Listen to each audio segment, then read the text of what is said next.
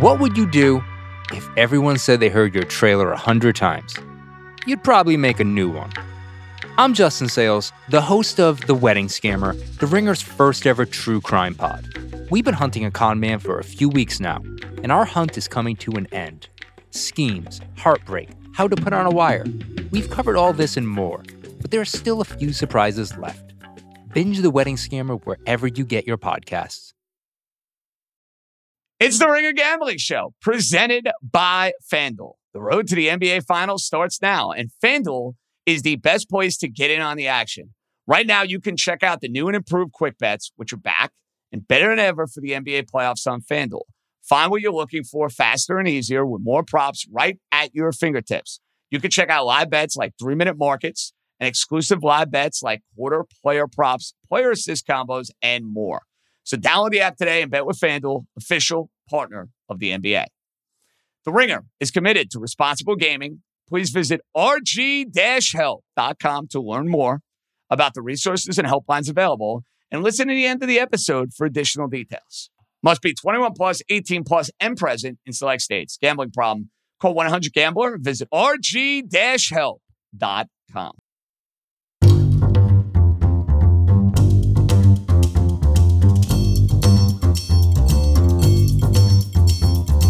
Welcome to the Week 13 Ringer Gambling Show Friday edition with my boy Joe House. We're going to be breaking down this entire slate. First, we're going to recap Thursday night football before we dive into some of the best games on Sunday. House, we just saw the Dallas Cowboys in what was one of the most thrilling games on Thursday night that we've seen in some time uh, take on the Seattle Seahawks and ultimately win that game. What are some of your biggest takeaways? What do you find interesting this game? Well, Sharpie, the A number one takeaway is how good is the football when the guys have a chance to rest? They had we had a full week. Both Dallas and Seattle played last Thursday, had a full week's worth of rest, and by golly, we got a, a great football game on a Thursday night. It's a miracle. Uh, it was a shootout. We've been overdue for a shootout, and I think it kind of tells us something we know that the league has in its designs an 18 game schedule with extra bye week built in. Let's, if we're going to insist on these Thursday night games, then let's give the teams a chance to rest so we get some quality football, Sharpie. Not one punt. You know who was also up to the task? The gosh darn referees. They wanted their moment in the sun. 18 effing penalties for 250 yards. I guess that makes up for no punts. I'm not sure, but I I enjoyed the football, Warren Sharp. Yeah, and look, uh, here's the thing with the penalties for me. Normally, I get on the refs, absolutely. But what I want is just a properly called game based on the rules. That way, at least I know that we're getting things clean. So I don't want shit to be called that shouldn't be called. I don't want shit to be called, uh, shit not to be called that should be. In this game, a lot of these replays showed types of interference, types of holding or illegal contact or what have you. Both of these teams are historically this season highly penalized. They both have trouble with penalties. And the fact that there were a lot of flags thrown didn't exactly shock me.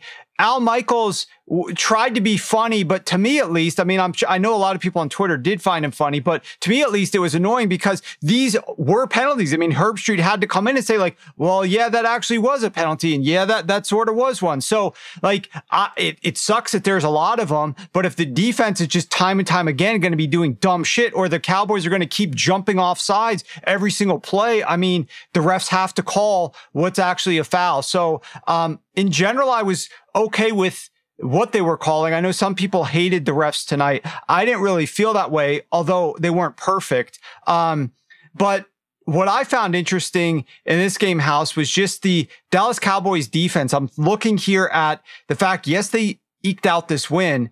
Next week is the big game. Next week, the game against the Philadelphia Eagles. That's going to be the huge one. They get the benefit of having extra rest, but boy, did Charbonnet and that offensive line of the Seattle Seahawks do some damage up front to the Dallas Cowboys defensive line. And I'm wondering what the Philadelphia Eagles now with their offensive line are going to do in 10 days time to your other point about giving these guys extra rest, and we finally got a good game as a result of that, I did go back and look at because every Thursday after Thanksgiving, they've been doing this where they let the teams then play the next Thursday so they don't have to have a short week.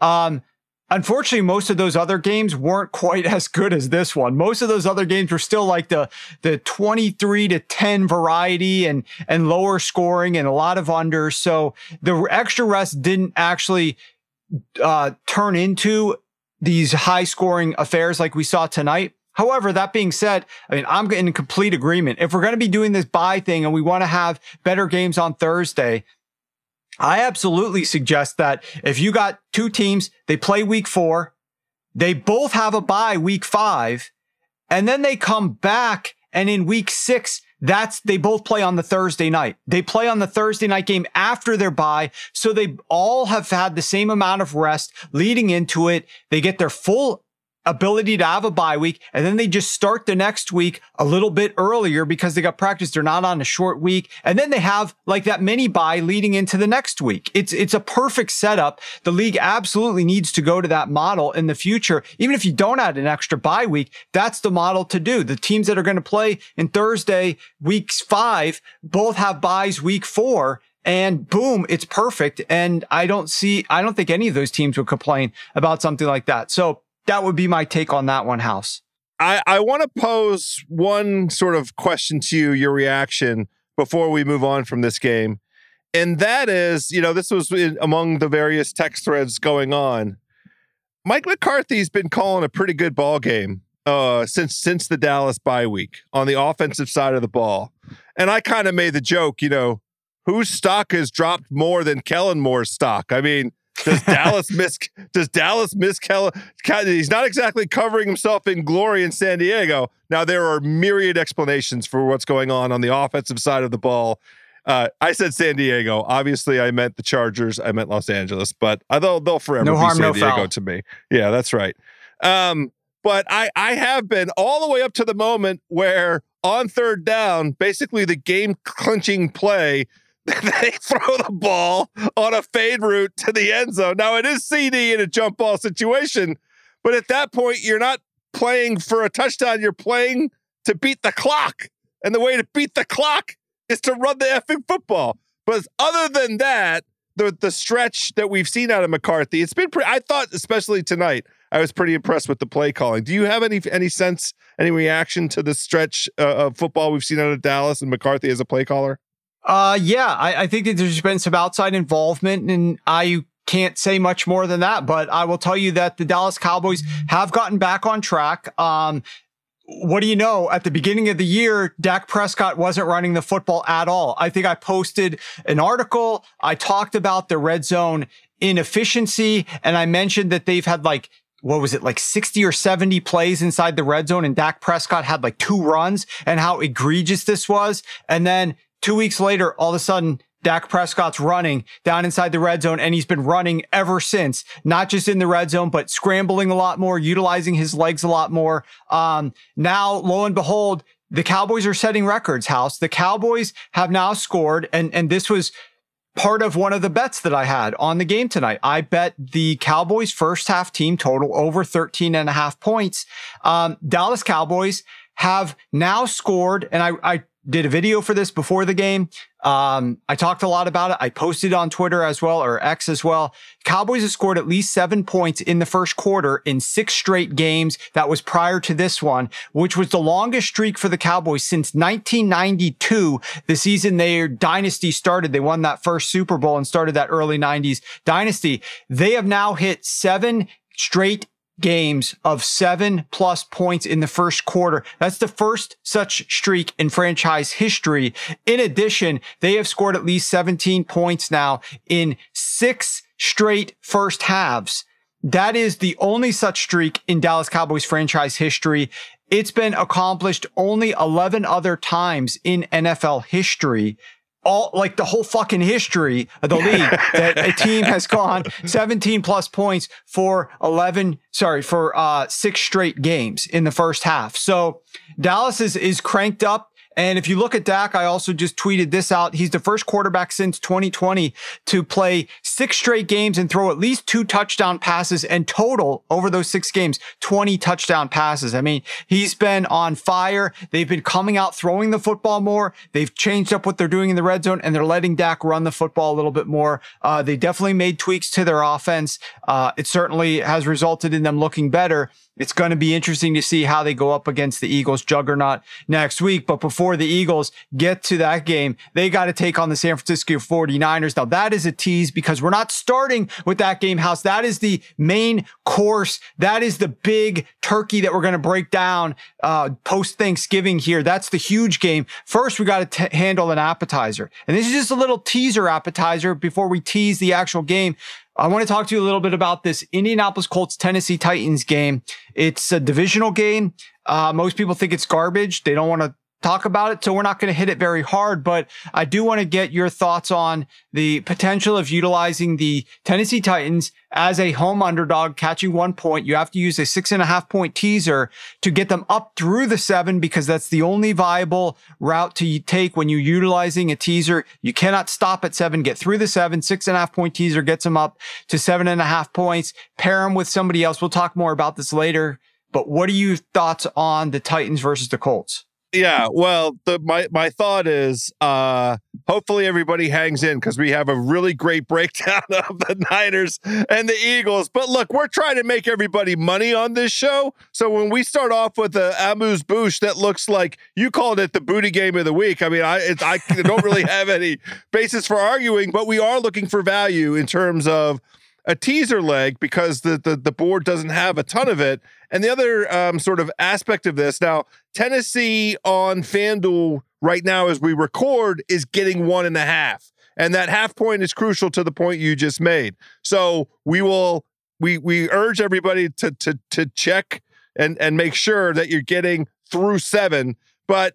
The the um, interesting thing to me is the idea of Tennessee getting points at home. Indianapolis is on the cusp of making the playoffs. As we sit here right now, I believe they are in the playoffs, just like everybody expected. The Shane Steichen uh, story with this offense has been uh, uh, nothing short of, of, of, amazing, a miracle. Gardner Minshew, you know what he's what he's doing with his old buddy, and you know Tennessee's undefeated at home. I mean, they, they beat a whole bunch of good teams. So I, I, I don't really um, have uh, any interest in this game other than the idea of trying to find a good combination to go with what I think is the most popular teaser of the week based on what I've heard from everybody, which is Jacksonville, uh, who are laying eight and a half against their their home against the Bengals. You get them down to two and a half, but you're looking to pair them with somebody. And it's the Titans look as, as as good as anybody. To me, the games that they've they've won at home are the Chargers, Bengals, Falcons, and Panthers. Now, two of those four are are kind of legit, and they've also, you know, the, among their losses, they have seven losses, but three of them have been one score. They're just not that far away. It's Vrabel at home. It's Vrabel as a dog. Is this a good teaser leg, Sharpie? I think so. Um, the Titans are five and one straight up and against the spread the last six games versus the Colts. On normal rest, the Titans haven't lost to the Colts by more than seven points in their last eight games. That's back to 2018. Um, the key aspect of this game to me is that the Titans defense, the way you want to attack them is through the air because they rank 28th versus the pass and number two versus the run. Just last week, though, the Colts played a worse pass defense in the Tampa Bay Buccaneers, who were down three key starters defensively on the second and third le- levels. Gardner Minshew completes just 59% of his passes, 6.6 yards per attempt, zero touchdowns, one interception. The only reason the Colts won that game is because they ran for 155 yards at 5.7 yards per carry. That was with Jonathan Taylor helping out. Taylor is not going to be playing this game. That was also versus the number 24 ranked run defense of the Bucs. That's not the run defense of the Titans. They have the number two ranked run defense. So you're not going to have that efficiency on the ground. And then you look at like same year track record of the Colts. They've won just two games all year by more than seven points. Week two versus the Houston Texans before the Texans knew what was what and designed their offense around the strengths of CJ Stroud. And then against the Carolina Panthers, which, I mean, who isn't lately beating the Carolina Panthers by a touchdown? And the last point to this is the Indianapolis Colts. The way that if you're the Tennessee Titans, you want to be able to run the football so that you can support Will Levis, inexperienced Will Levis doesn't have a lot of success, obviously inexperienced quarterback. Well, Grover Stuart, key run defender for the Colts, he's suspended. His last game of suspension is this week. He will be back next week. Is the last time to bet against the Colts run defense is this game right here. Since he's been suspended, they rank 30th in success rate, 27th in yards per carry, allowing 4.7 and 31st in EPA per rush. And they were much better when he was there to start the season. They actually ranked number seven in yards per carry. So they dropped from number seven to number 27 in the five games since he's been suspended. This is the sixth and final game. Derrick Henry should have the ability to run. Mike Vrabel. Oh, look, Shane Steichen has been a great coach, definitely impressive. Um, not quite of a mismatch as compared to what Mike Vrabel had over Frank Reich, but I do still think that Mike Vrabel at home as a dog with a motivated squad, they're going to be coming out to play. And it would take, you know, a bunch of turnovers, in my opinion, for the Tennessee Titans to lose this game by more than a touchdown. Totally possible, but that's what it would take. Unlikely, but possible. I'm going to bet against that happening.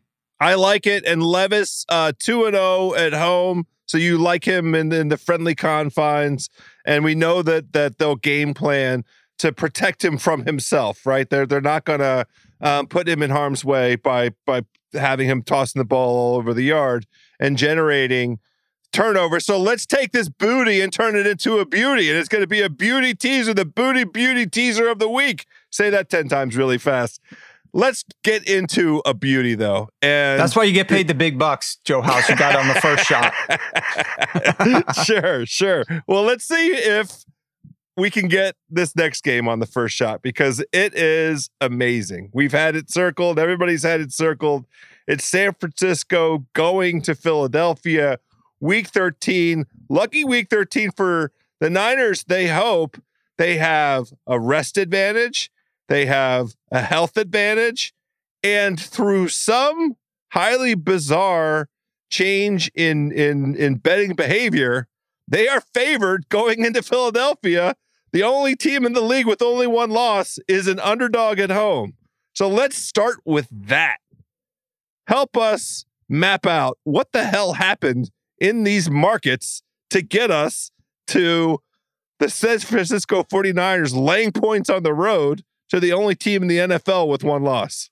Yeah, and ironically, um, earlier this summer in my book, which is what I picked up and am flipping the pages to, I wanted to look at what the line was. There's another game that we're going to hit for scanning the board. We wanted to get to this one first, uh, but this one also has a very similar flip in favorite by the similar mirror image across the zero.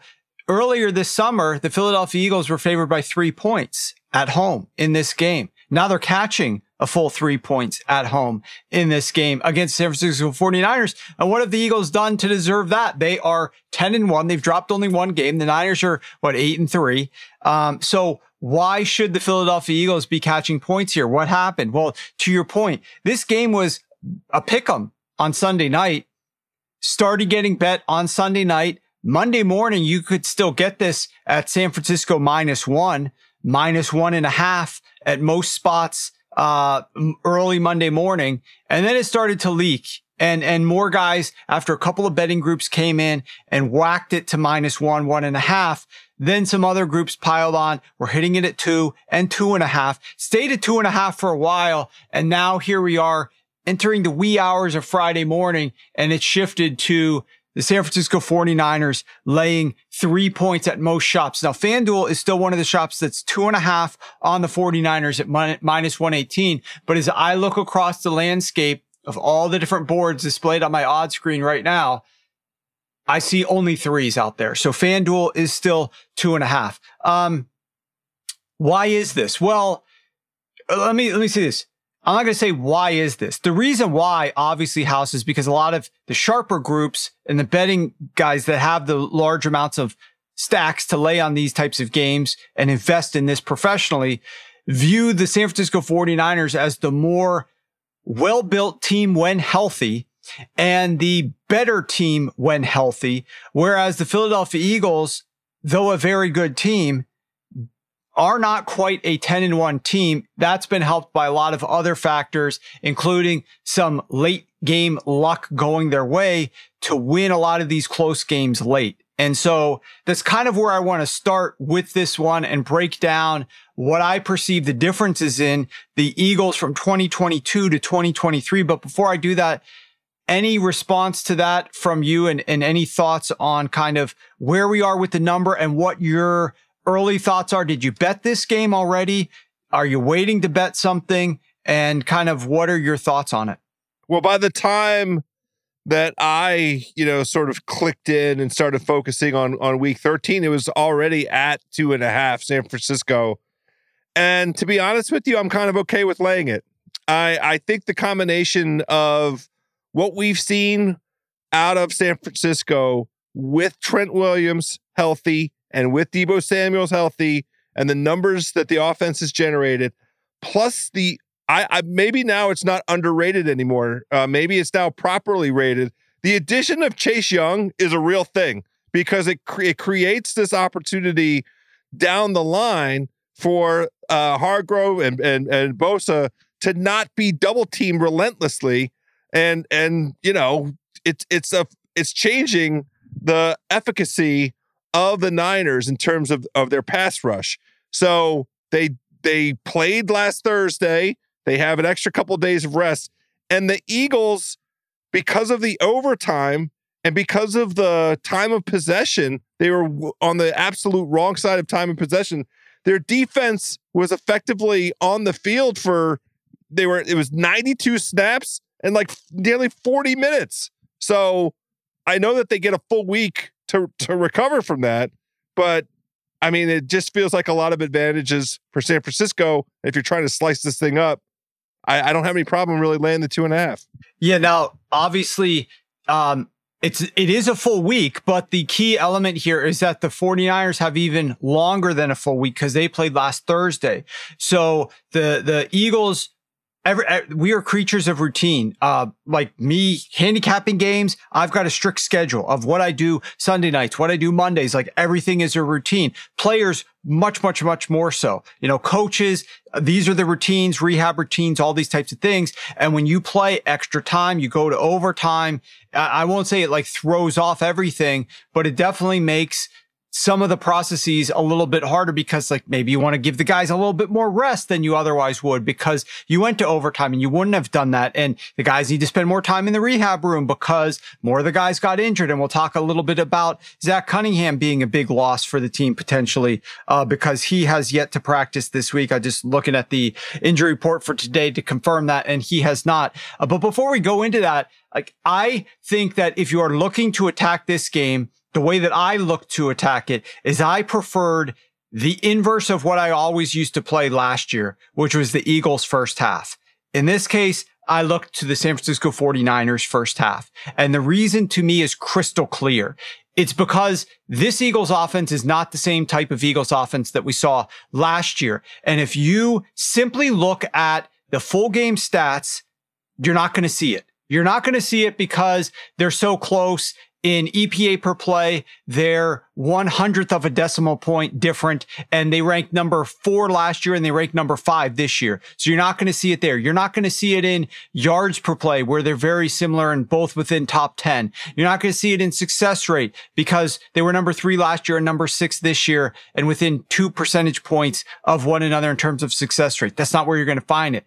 Think back to last year. Last year, this Philadelphia Eagles team did dick in the second half of these games. That's because they built these massive leads in the first half. And so when we went through and started handicapping the Eagles in the run to the postseason, what we said is, you can't look at their full game. You got to throw out the fourth quarter. They were just skating by. They're dialing everything back. This is a team. They were a pass first team in the first half. Then they just ran the ball in the second half, but they're not an actual run team. They love to throw the football. They just are able to run it because they build these massive leads so quickly in these games. They prioritize jumping out to big leads. They prioritize pulling their quarterback late or doing nothing but hand the ball off late in these games. So if you looked at the full game stats last year didn't paint the picture as to how explosive and efficient and outstandingly awesome this offense was last season.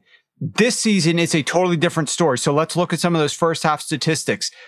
This year, they're averaging only plus 0.03 EPA per play in the first half. That's 11th. Last year, they were plus 0.15. That was number two. This year, they're averaging only 4.9 yards per play in the first half. That was number, that's number 22. Last year, they were number two at 6.4 yards per play. And the numbers get even more dynamic when we, t- or, uh, more disparate when we talk about the explosive play rate. Last year, they ranked number one in the first half of games. 15% of their plays produced explosive gains. This year, not number one, they're number 24. We're talking ninth worst as opposed to number one best in explosive play rate. Uh, their percentage of completions that gain 10 plus yards. Last year, they were number two. 50% of pass completions in the first half gain 10 plus yards. This year, only 36% do. That's number 26. They dropped from number two to 26. So what did that do to them on the field? Well, last year, they led these games at halftime house by the best margin of any team in the league. They led by an average of 7.1 points at halftime. That allowed them to cool their jets in the second half. This year, what is the average lead that they have at halftime? It's below zero. They don't actually have an average lead at halftime. On average, they are trailing by 0.36 points per game. That ranks 15th in the NFL as opposed to the best margin. So they're having to come from behind in these games. And when teams are coming from behind, I don't want to say it's garbage stats because they're not out of these games. They're not down by 14 plus points, but they're down and trailing in these games and they have to put the pedal to the metal all the way through. So the bottom line here is this Eagles offense, it's it's not the personnel because the personnel are largely identical. We know that they lost Dallas Goedert, but for the most part, they are largely identical. The issue is simply the coaching staff is not coming out with a priority to be aggressive, be explosive, and put up points quickly and early in these games. They're playing to hang around in these games to start. And by getting the best shot from great offenses that they go up against, which they've gone up against a number of good offenses, they end up falling in a hole. And that's just only natural. In addition to, so that's the, the, the large reason of why I attacked the first half rather than the full game because of the way the Eagles are struggling. And then if you want to look at the Eagles defense, an opponent's first four drives of the game, which basically encompass like to the midway of the second quarter, maybe uh, the start of the second quarter, somewhere in that neighborhood. You're you're usually getting a couple drives a quarter or so. Opponents are averaging the uh, 2.4 points per drive against the Philadelphia Eagles. That ranks number 27. The Eagles defense ranks number 27. The Eagles defense ranks number 26 in touchdown rate per drive. They rank number 23 in scores per drive. They rank number 21 in yards per drive allowed. So their defense ranks 21st or worst in all these drive metrics. The 49ers offense with Kyle Shanahan dialing things up, they rank number one in points per drive over their first six drives of the game. Now I could isolate just the first one drive or the first two drives, you know, just look at the script. They're outstanding there as well. But I wanted to expand that to showcase like how great they are just over the entirety of the first half of these games and how good he is consistently drive after drive after drive. Number one in touchdowns per drive, number one in score rate per drive, number one in red zone trips per drive, number one in total yards per drive at 41 yards per drive over their first six per dri- game, uh, six drives per game on average. So they are just dominating early. The Eagles defense is struggling. The Eagles offense is not like it was last year. And now House, I'm mostly concerned with you got guys like they, they, they got desperate. They lost Nakobe Dean. So they went out and they signed Zach Cunningham and Zach Cunningham left last, last week's loss to the Bills with a hamstring injury. He hasn't practiced yet this week. What did Zach Cunningham do for this defense? Well, obviously he's a linebacker, but he has played a ton of snaps, 83% of snaps, most of any linebacker, third most of anybody on the defense. He ranks number two on the team with 71 tackles to go along with the most pass breakups of any off ball linebacker. And if he can't go, they're down to like an undrafted rookie or one other player who obviously is not good enough to be playing right now. That's why the Eagles got so desperate. They tried to get Shaquille Leonard to sign with them this week before this game against the Niners because they know they're going up against George Kittle, who's going to eat them alive over to the middle of the field potentially, unless they have somebody. But Shaquille Leonard wants to, he wanted to see the way that these games this weekend played out before he made a decision where he was going to sign. So he's not signing until after this weekend. Um, I'm just worried about the Eagles defense, honestly, House, in this matchup. I do think the Eagles ultimately can put up some points. I cannot wait to watch this game. I think it's going to be an absolute thriller. I hope the rain doesn't dampen it literally, but I do believe that even if it does, we'll still see a game kind of like we saw with the Buffalo Bills in that it's not going to derail everything completely. If there's a little bit of rain, I don't think there's going to be any wind that's really going to accompany it. And I don't anticipate, at least right now, a massive downpour either. So pay attention to the weather report though, closer to game time. But I like the the Niners in the first half, and I do think that they can come out and score a few points here early in this game. So I want to pick up on your observation. Um, this last thing having to do with the weather and this injury situation. I didn't get a chance to look. Fletcher Cox did not practice Wednesday. Was he limited to participant today, or is he no? Did not no practice today. Did so not look, practice man, today. You put Fletcher Cox and Cunningham together. That's a whammy. And then Lane Johnson is in an LP status, limited practice, but he look, went to his, an FP. He went to a full today. FP. But FP. here's the thing he has a groin. His issue is a groin. If it's wet, and this is why I think, you know, they waited all the way up until he tried to give it a go potentially against the Bills. You can't mess around on that surface. He's too important. And these these games, they're they're they're important games, but you know, it's not worth uh injuring that groin in a manner that that impacts the the playoff uh, you know, ambition of, of the Eagles. So I, I think we need to pay attention to Lane Johnson all the way up to four o'clock on on Sunday. To be to be mm-hmm. honest with you, and all of those guys, all of those names are material impact players for the Eagles. And look, I think I might dabble in the alt markets a little bit on this one. Like, I don't want to make the Eagles a tease leg, even though it's sitting right there staring you in the face because I'm afraid that they might lose by double digits. They might get into a, a, a script situation where they're just like, look, we have Dallas, we have a division matchup the, the, the following week. It's not worth taking the beating. They just went through a knockdown drag out with the Bills. If they get down double double digit scores, the right sort of game plan to me is preserve and protect pick your pick your battle and go on to the next week. So I'm going to be in the alt markets a little bit, Sharpie. You want to talk me out of it? I don't want to talk you out of it. I definitely don't disagree. I, I will say that um, the Eagles have like a never say die type attitude, but they also are a very forward thinking organization. And I'm guessing that they're planning out all the different iterations of this game and what could happen and what they might want to do if X, Y, or Z ends up happening. Um, so I won't talk you out of it. Obviously, you dabble a little bit on the side. That's like the fun type money, the, the money that's extra, the icing on the cake type thing. If your regular bets are going to come through,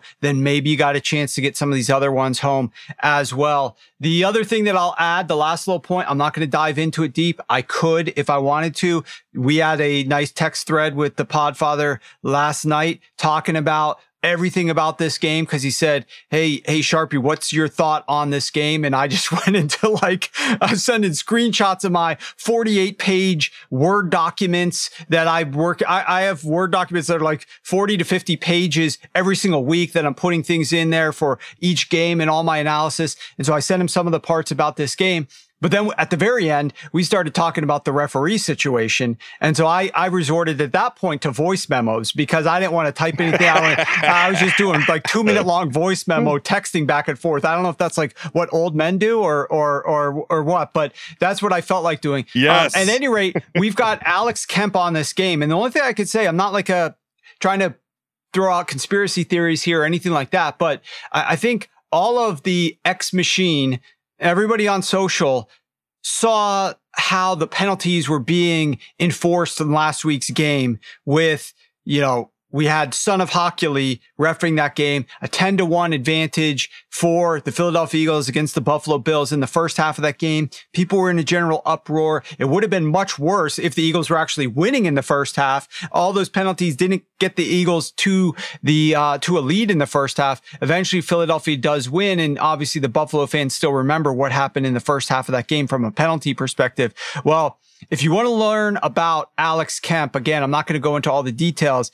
There's an article up at Sharp Football Analysis. It breaks down all the ref tendencies for every single game that's being played every single week. And there's a section in detail. We broke down three games in greater detail. Alex Kemp's impact on this game, what he tends to call, who he tends to favor in these games. And I'll just give you a hint. Uh, the Philadelphia Eagles have not won a game in the Nick Sirianni era with Kemp calling the game. In fact, he called both of their losses last season. Meanwhile, uh, I believe the San Francisco 49ers have an outstanding record with Kemp in there, and he's called a lot of their games. So we'll see if the refereeing ends up being like my opinion on refs in general, House. Just, just Call it like the rule book says and call it fair for both teams. Don't stray outside the lines, color within the lines, keep it as fair as possible so that I can handicap a clean game. When refs start calling shit for one team more so than the other, that's when it bugs me. The fact of the matter is though, that happens pretty much every single week. Like there are tendencies for these refs. And if you're not incorporating the tendency, like certain crews focus more on pass interference, which teams have generally get more pass interference, which DBs are more grabby, which refs call more offensive holding and which teams struggle in that department uh, and are more prone to then have these calls made against them, which refs love to root for, not root for, but like they call more penalties uh, on the home team actually, and lo- don't mind being played a villain and like the road teams to have some success th- because there are games like that as well. So uh, you just have to understand the tendencies of these refs as well as when you're handicapping these games, and we've laid it out there. Uh, Alex Kemp should be interesting uh, in that department. Any thoughts there, House, before we jump to a quick break? Well, just for the purposes of adding in additional data. This is a take that for data. This is the point. Like, is this is uh, additional information as you try and make your own cap and and build your own level of confidence in the side or or angle that you want to play. And you know, we are we've talked about this at various times over the course of the season, a handful of times in a negative kind of manner because we've we've felt like you know there's been some some outrageous referee conduct, but all we want to do is make sure that as you listen to the two of us talk this thing through, that you have the access to the same stuff that we're thinking about that's we're building into our own plays. Uh, and thank God for the sharp analytics that are breaking down all these games in detail. As a, as a eager consumer of that content, I'm enjoying it and it's helping me think these things through. But yeah, you mentioned it. It's time for a break. When we come back, we've got scanning the board. We're looking for another game with a peculiar line movement from the summer to this current moment. And then we're going to look to to continue the success with uh, Bet the House. And we've yeah. got our betting buddies, everybody, some really thoughtful combinations showing up on the X machine. Great job by all the betting buddies out there. But let's take this break and then come back and get through some more of these games. And we're back. Let's talk about scanning the board. We've got a big game on deck. The Houston Texans versus the Denver Broncos. And, and, Joe House, here's what I want to talk to you about. When I opened my book and I went back to look at this number, because this line right now is the Houston Texans laying three and a half points at home against the Denver Broncos. Say, okay, that makes sense. You know, Houston Texans, CJ Stroud, great quarterback. Russell Wilson, not a great quarterback, skating by with a lot of luck. Uh, what was this line back in the summer? And I went back and looked. And in the summer, this line was actually the Denver Broncos laying three and a half points to the Houston Texans. So the line was the exact reverse as what the line currently is. And I'm thinking to myself, okay, well, what, what do we think about the Denver Broncos in the summer? Like, what was our expectations for this team? Well, they were supposed to win eight and a half games.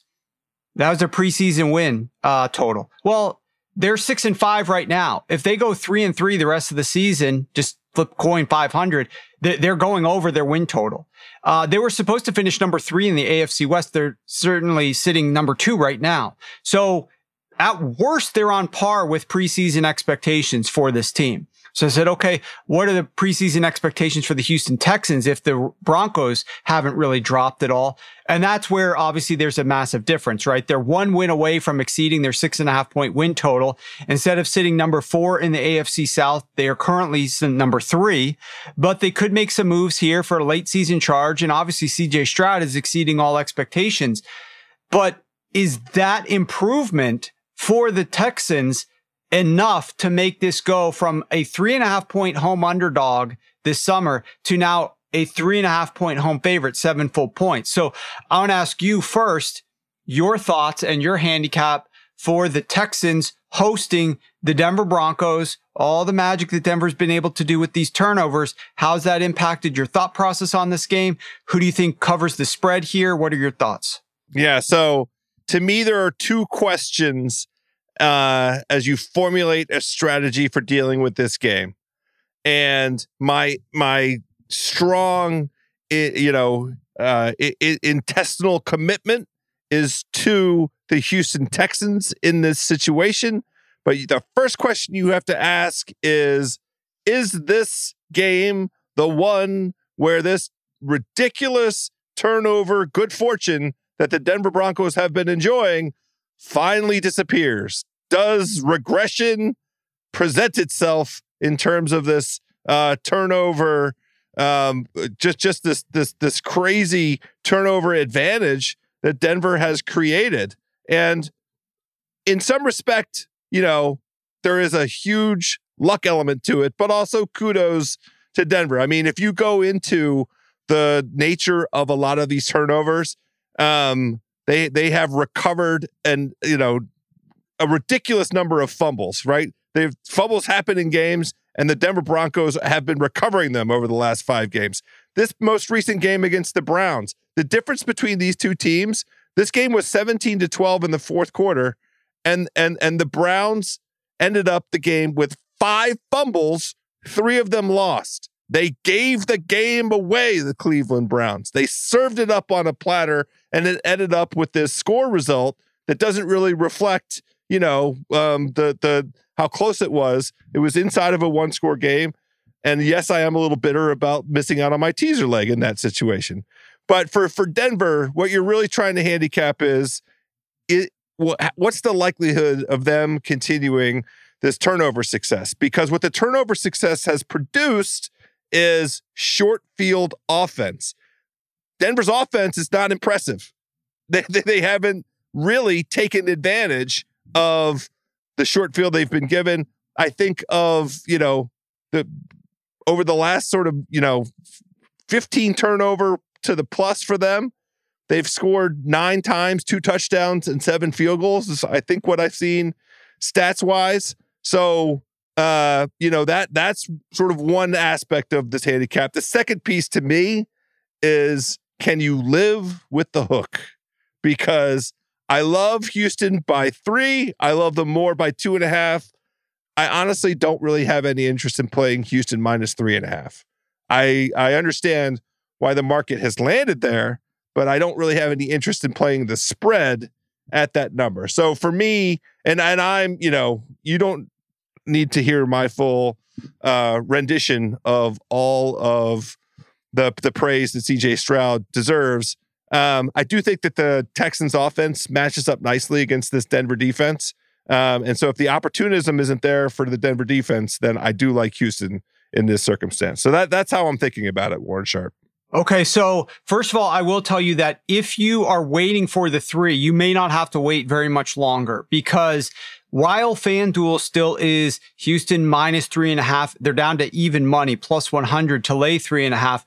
The rest of the marketplace this evening has taken some Denver Broncos money, and this line is down to three pretty much every spot that I am looking at aside from FanDuel. Um, so you probably won't have to wait very much longer. Now, that being said, this is not like a massive sharp position aligning here with the Denver Broncos and the public's all on the Houston Texans. In fact, um, I, I haven't heard a lot of people talk about that they like the Denver Broncos here. Most of what I'm hearing is the points that you have raised with all the luck and it's got to regress. And certainly that's helped the Denver Broncos through their last, you know, several game winning streak, five, six game winning streak and is going to come crashing down, uh, and burn against the Houston Texans.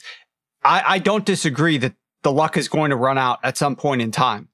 But what I want to do is introduce a different thought process to handicapping this game. And that is I'm looking at this Denver Broncos squad and I am looking at the strength of defenses that this offense has gone up against. And they have played on the season to date, the number one toughest schedule of opposing offense, of opposing defenses. That is despite the fact, House, that the first month of the season, they've played the fifth easiest schedule. So how does that compute? How do you play the toughest overall, but the first four weeks are the fifth easiest? Well, that sure as shit means that after those first four weeks, you must have played a brutal schedule. And sure enough, if you look at their schedule since week five, and you look out strength of schedule, I've got a graphic on it that lays out which uh, offenses played the toughest defenses. The Broncos are number 32 by a long shot. They stand apart from the pack graphically in terms of the difficulty of the defenses they've played. In that span, they have played defenses that rank number one, that's the Browns, number three, the Jets, number four, the Chiefs. They played them twice, number nine, Vikings, number 10, Bills, and number 15, Packers. It's been an absolute brutal stretch of defenses. Now they're emerging from the other side of that ridiculous stretch from week five onward. Think about how long ago week five was. Now we're in week 13. They're emerging from that stretch. They're playing the number 21 ranked defense of the Houston Texans. They rank number 21 defensively despite playing the sixth easiest schedule of opposing offenses. The Texans pass defense is 10th worst. They rank 10th worst despite playing the third easiest schedule of opposing passing offenses. So as scary as it is to imagine I actually kind of think that Russell Wilson could have a decent game here. He's finally not going up against these brutally top 10, top five defenses. He's going up against the 10th worst pass defense that's played the third easiest schedule of opposing offenses. This analogy will really, I think, hit home with you and Simmons when I share it. But Russell Wilson and this Den- uh, Denver Broncos offense with Sean Payton is a modern day NBA team that just figured out how to utilize analytics. And oh. all they want to do is layups, dunks, and three pointers. Okay. That's all they really want to do. So they are averaging uh, the highest rate of passes thrown behind the line of scrimmage. 30% of all their passes are thrown behind the line of scrimmage. No other team throws more. Those are layups, right? Those are layups to get the ball out of Russell Wilson's hands and to get some yardage away from the offensive line going up in space. Those are the layups. They also throw the fifth highest rate of passes deep down the field. Those are your three pointers. So they, they don't really do much in the mid range. If they're number one most behind the line of scrimmage and number five most deep down the field, then they probably aren't throwing much in the mid range. And that's exactly what they aren't doing. And if you look, this Houston Texans defense, they are terrible on passes thrown behind the line of scrimmage defending those. They are terrible defending deep passes. And in fact, if you look at this stretch from week five onward, just in general, the Houston Texans pass defense, they rank number 30 in yards per attempt allowed, number 29 in success rate, number 28 in EPA per attempt, number 28 in completion rate. That's despite going up against this list of quarterbacks during that span. Desmond Ridder, Bryce Young, Derek Carr, Baker Mayfield, then you got Kyler Murray in one of his first games back. You got Joe Burrow and Trevor Lawrence. I mean, that is the eighth easiest schedule of passing attacks and your bottom five across all of those metrics. Some terrible quarterbacks mixed in there. This is just a difficult situation, in my opinion, for the Houston Texans defense. I think it's a significant step down in quality of competition that the Broncos defense is going to be going up against. And for those reasons, I'm willing to say that that sort of offsets some of this luck that I think will ultimately regress here. And I'm a little bit on my own island and Denver could get blown out, but I kind of wanted to back the Denver Broncos catching the points in this spot as opposed to joining in with the drumbeat of what I've heard everybody talking about, which is the turnovers. And certainly that's definitely a factor in the handicap, but I'm I'm utilizing this element and and superseding that, if you will. You know what? You're urging some caution here, and when you think back to the original point that you, you made when we started talking here, you go to to governing principles with this handicapping. Is a seven point line movement really justified here? Can we really get ourselves behind a Houston Texans team that was forecasted to win, you know, six and a half games and and a home favorite? Of you know it's not just the normal sort of home home field advantage. We're layering on you know you you you've done the math. The, genuine home field advantage is like a point and a half if that these days. Uh you know the conventional market home field advantage is two and a half points and we're really for most of this week up until this point now laying three and a half. All right, all right. I'm I'm gonna yeah. I'm and gonna then the other thing, House. I mean, like you look at the Houston Texans, and I I was on the CJ Stroud bandwagon as early as almost anybody, right? Like my, my, guys loved him this offseason. The guys that write for my site that do their scouting stuff, they thought he was the best quarterback in this class. So I was already uh, predisposed to have high opinions of him. And once I saw how they started to work with him with the heavier personnel that week three game, I was like, boom, okay, CJ Stroud, you know, let, let, let's get ahead of this curve. But this team, you look at uh, they haven't covered a single spread that they've been favored on the season. And the only games that they've been favored in, think about these teams that they've played. The Panthers, the Colts, uh, the Bucs, and the Cardinals. Like, I get it. Denver's not a great team, but I would put Denver above all of those other teams. And, you know, CJ Stroud, you know, maybe, maybe he gets me here. Maybe he gets me, but they certainly sure. strike me as a team that Bobby Slowik, will try to run the football when they're up late. They're going to not try to go. I mean, Russ might get, uh, sorry, CJ Stroud might get pressured a lot in this game potentially because they're down, they're down one starting tackle. The, the other one is banged up a little bit and the Denver might get, be able to get a little bit of pressure here. Do you think that they're going to have him throw a ton of passes when the run game might work because you can run on Denver. Like that's that's the biggest fear for me in backing Denver. Spend enough time on this game, but uh, that's my one major concern here. Is, aside from just CJ Stroud's brilliance and being able to create and extend plays and make things happen out of structure, is Denver's terrible run defense and the elements that I think the Texans are going to be able to get things done on the ground. Uh, but that's just one game out of many this week. We still have byes. We don't have a lot of games to handicap. Next week, there's no more byes. We got to dig through more games next week. We were able to dive into some of these in a little bit more deeper fashion before we get into the full 16 game card once again next week. But House, you're sitting at seven and five on the season with Bet the House. You're feeling pretty good right now, but we need to get another winner in the gate here for week 13. This is your lucky week 13. I don't believe in superstition. Nothing unlucky about the number 13 when it comes to betting in week 13. I just went 2 and 0 on my bets on uh, Thursday night football here. So I can speak you know, from authority. There's nothing unlucky about week 13. What do you got for us? What are you mum, uh, mulling over and have you made a decision yet? Yeah. So in the first place, you've inspired me this week. We're going to bring out, we, we have Thanksgiving in our rearview mirror. It's officially pie season. We're going to have two slices, Sharpie, from here, maybe all the way through the rest of because look, it's, it's cold outside. It's time to like snuggle in, sit down, enjoy every, everything that's on these, these great football. And by, by the way, quick, quick side note.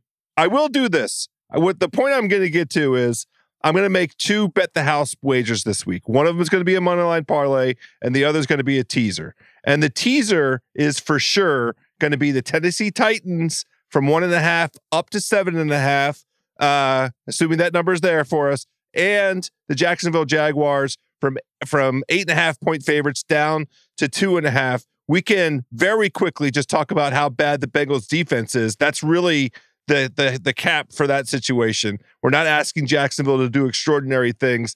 And poor Big Lou, he did the best he could. It was smoke and mirrors all season long for Big Lou.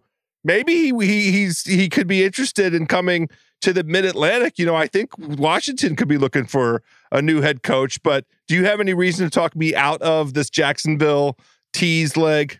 No, I mean, look, you can, in my world, you can triple stamp a double stamp, uh, dumb and dumber style, and I will triple stamp this double stamp teaser. Uh, I agree. I think it's a great teaser. I like Jacksonville. Jacksonville scares the crap out of me. Let's put it bluntly, but I still think it's a great teaser leg. You do have to wait till Monday Night Football. You do have to get them to cash, but the biggest issue here for the Cincinnati Bengals is the way that you want to attack the Jaguars is through the air because the Jaguars are a total pass funnel defense. Their pass defense isn't great. Their run defense defense is one of the best in the NFL. Well, now you got Jake Browning. And if you watch last week's game, unless they figure out a way, how to design a lot more, if they spent the whole week designing tip ball pass drills and, oh and incorporating that into the offense, then maybe the Cincinnati Bengals could win this game outright. But unless they're calling the tip pass play, uh, you know, 20 times this game, it's unlikely that Jake Browning's going to have a good enough game through the air to do enough damage. They're probably not going to have a lot of success running the football. And then the only thing it boils down to me on the other side is just can you get pressure on Trevor Lawrence or not? That's the it. He's got the biggest splits in the NFL, whether he's kept clean or whether he's pressured. If the Cincinnati Bengals can't get pressure on him, he's going to be okay. The Jaguars are going to end up winning this game.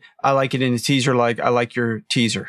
I am going to do a very quick bonus. We don't do this often on this show, this NFL focused show, but we don't have these extraordinary college football championship game situations. And there's one that I want you to validate for me.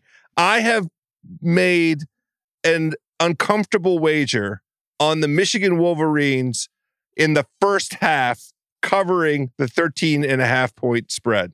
Now, I think that the combination of motivation by that that that franchise, and yes, I'm calling it a franchise, alongside with the I haven't encountered offensive ineptitude like this since I watched, you know, I, I can't I can't even make a, a C words joke out of it because the C words are good on offense now. It's it's what Iowa is doing on the football field is setting the game back a hundred years.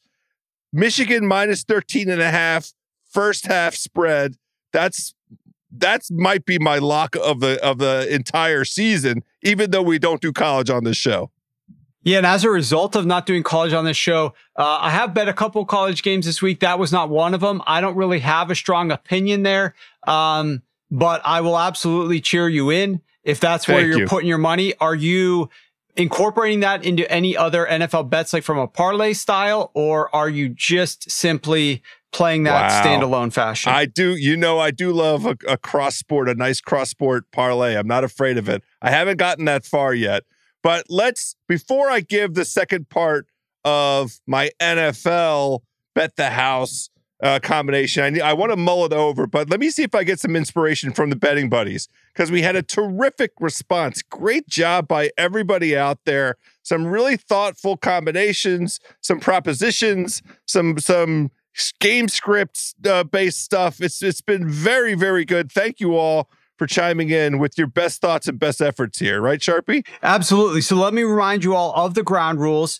You not only get a shot to be shouted out on the show and be made famous by House and myself on the Ringer Gambling Show, but you also get an opportunity if we select your wager to be the Betting Buddies official selection of the week to win a reward from FanDuel. And that reward is something that I guarantee you every single one of you would really, really, really appreciate. That's all I, it's secretive. It's just like Derek Carr figuring out the secret to the red zone, but he doesn't really want to utilize the answer in his press conference. Uh, producer Mike had enough of Derek Carr, his time in Las Vegas with the Raiders to appreciate where I'm going with this one. But so we'll keep this a secret.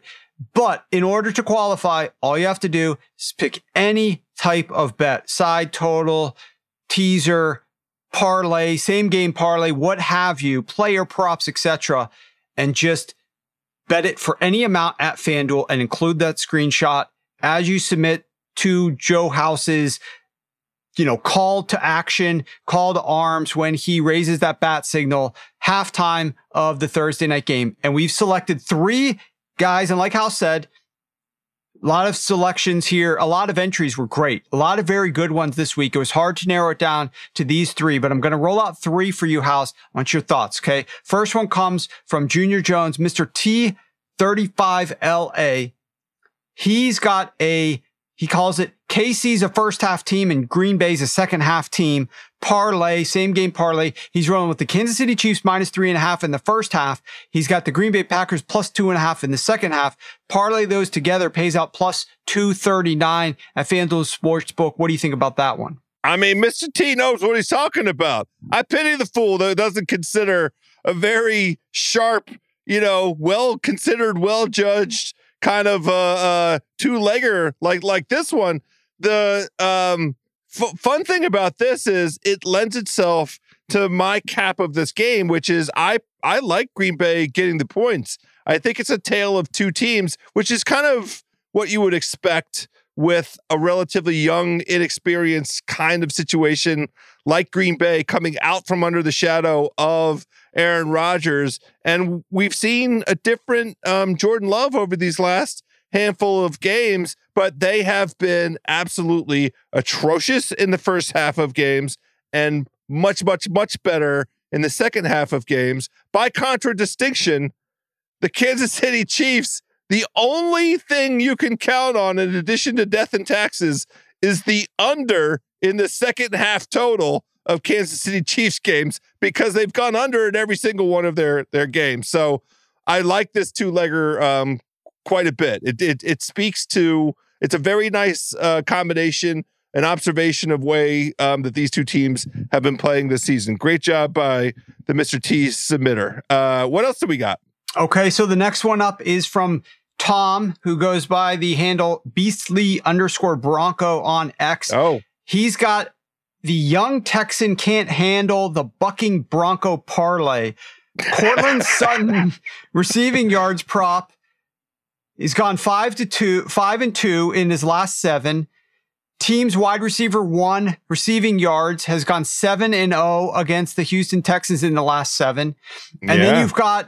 has gone seven and zero against the Houston Texans in the last seven. And yeah. then you've got Javonte Williams over 55 and a half rushing yards because Javonte Williams has gone over this in six of the last seven games as well.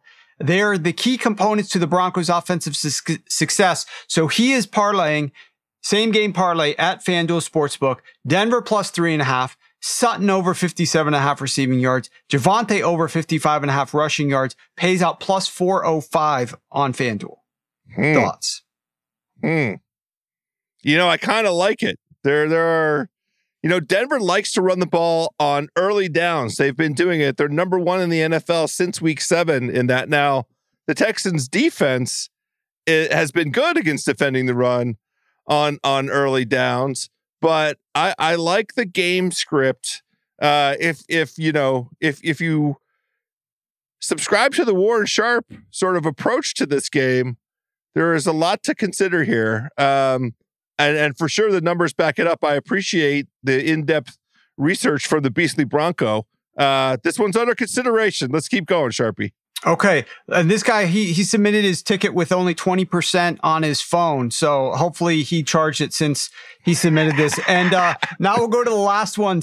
George, his name is at Stat Greek, and he's got a whopper here for us. Uh, it looks like he's got four different legs, uh, actually, and one is a a, a uh, full halftime full game uh, parlay in and of itself. So it's on the 49ers. He lo- he loves this action. He's got 49ers are going to score over 24 and a half points. The 49ers are going to win the first half and the full game. The uh, he's got Brock Purdy's going to go over one and a half passing touchdowns, and Brandon Aiyuk's going to have 50 plus yards parlay that whole kit and caboodle together of correlation, which reduces your payout a little bit, of course. Uh, and that's plus 428, but he's used a 30% profit boost at FanDuel to jack this up to plus 557. I mean, that is absolutely fantastic. Great, great job. What what's the gentleman's name? George at Stat Greek. Oh, Stat Greek. Yes, of course. Uh, how could I forget? Uh that's amazing and tremendous use of, of, of the boost. This fits what I was asking earlier in terms of, you know, ways of building out a script that that that's that's San Francisco dominant. It runs in the direction of the Niners just, you know, sort of blowing out the Eagles, not on a full blowout, but um man, this is a hard one this week, uh Sharpie. I don't I'm not sure. I I want to produce a winner and we we owe the good people out there a betting buddies winner. We've only had one or two the entire season. So I'm going to shy away from the four legger. And I also, I'm worried that the two legger that features the, you know, Green Bay uh, second half, Chiefs first half, I'm worried that that's so sharp that it's almost square now. So I, I understand that that that logic doesn't make any sense, but that's that's just just follow me along here. I think I'm to go with the Beastly Bronco because you've talked me into this idea of you know this this the three and a half is just too much, and I think both of the um, player props are very achievable in view of you know the susceptibility of the Texans uh, defense. Let's go with Beastly Bronco. Okay, the one thing I can say is that Beastly Bronco came up with this prop before he heard our podcast, in which I created the narrative that the three and a half might be too much. So I don't feel bad if his part, if his parlay here loses because he based it on my analysis because he came up with it independent. I will say that you can blame me for picking this one if we end up getting to that point and it does end up losing. But Beastly Bronco, you are the winner. Make sure you guys go back next Thursday to Mr. House's tweet at halftime and hit that up for some of your bets and props and parlays that you end up rolling with. Before we get to your bet the house and finalize that house, I do want to throw one quick thing to you. And that is while we were reviewing these, I did a little bit of computations here at the FanDuel Sportsbook. And if you just want to go moneyline parlay on a couple of, of juicy nuggets here, you can parlay the Michigan Wolverines first half to the Jacksonville Jaguars to win the game on Monday night to a fade of your Washington C words, Miami Dolphins. Those three money lines parlayed together is minus 160, which is like 10 cents more than a seven point teaser at FanDuel Sportsbook. It's not the end of the world to go to that degree and it's minus 160. So, you know, privately, if you like that, go ahead and throw a few shekels on it. But I wanted to let you know that that is an option over at FanDuel. Well, this is so so terrific. We're doing all of this great work for all the gambling gurus out here. I mean, it's literally like four or five different actionable plays. And this is, you know, what we're trying to do. It's time to get serious because the playoffs are around the corner. These teams are positioning themselves for the playoffs. And in that vein, I have a three-leg money line parlay. We I I, I already shared my enthusiasm for San Francisco. We're going to go ahead and put Miami in it because you know we we we can't come up with the the game script for the c words to be competitive. Miami does every single thing good that Washington does bad on defense. Good versus bad. That's the analysis. That's the handicap. And then a game that we didn't touch on, but um, I just think it's such a bad situation at the quarterback position I like the Los Angeles Rams. I don't really want to lay points, but Cleveland is at Los Angeles after being in Denver last week. It seems like Cleveland is going to play Joe Flacco at quarterback because I guess what Joe Montana was not available. I, I, mean, what, what, what are we doing going into the museum and bringing out mummies? I don't understand the point of that. But that three leg parlay pays plus 220. Uh, give me a quick reaction to this Rams and the, really this Cleveland Browns quarterback situation. I mean, Joe Flacco's elite. That's all you need to know. I, I don't know. Go, go, go figure. Um, we'll see. I mean, that's the thing. That's this starting Joe Flacco, if nothing else, is making me want to tune in to watch this game. So kudos to the NFL for yes. you know allowing this to occur in the 4 p.m. window so that during commercial timeouts of the 49ers Eagles game, we will definitely have something to tune into and see how Joe Flacco is getting around the field uh, on his, his crutches and or wheelchair. Uh, no, but in all seriousness, I think it's going to be interesting to see what he does out there.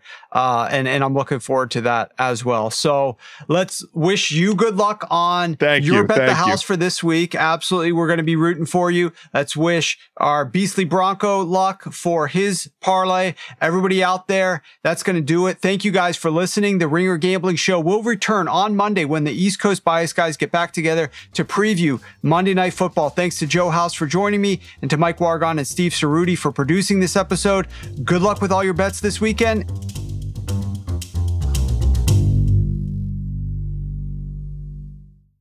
You must be 21 years old or older and present in select states. FanDuel is offering online sports wagering in Kansas under an agreement with Kansas Star Casino LLC. Gambling problem?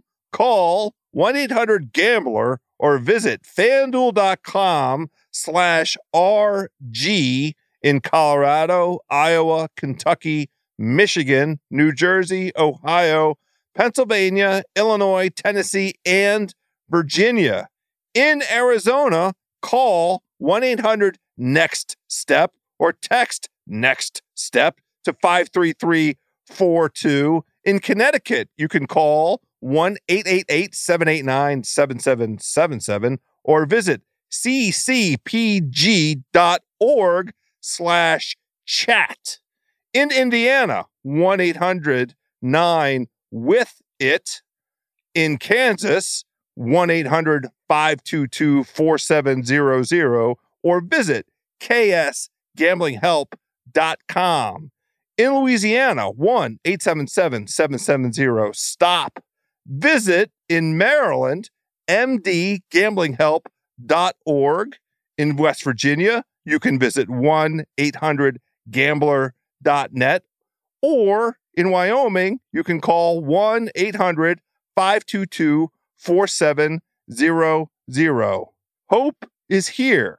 Visit gamblinghelplinema.org or call 800 327 5050 for 24 7 support in Massachusetts or call in New York 1 877 8 HOPE NY or text HOPE NY in New York.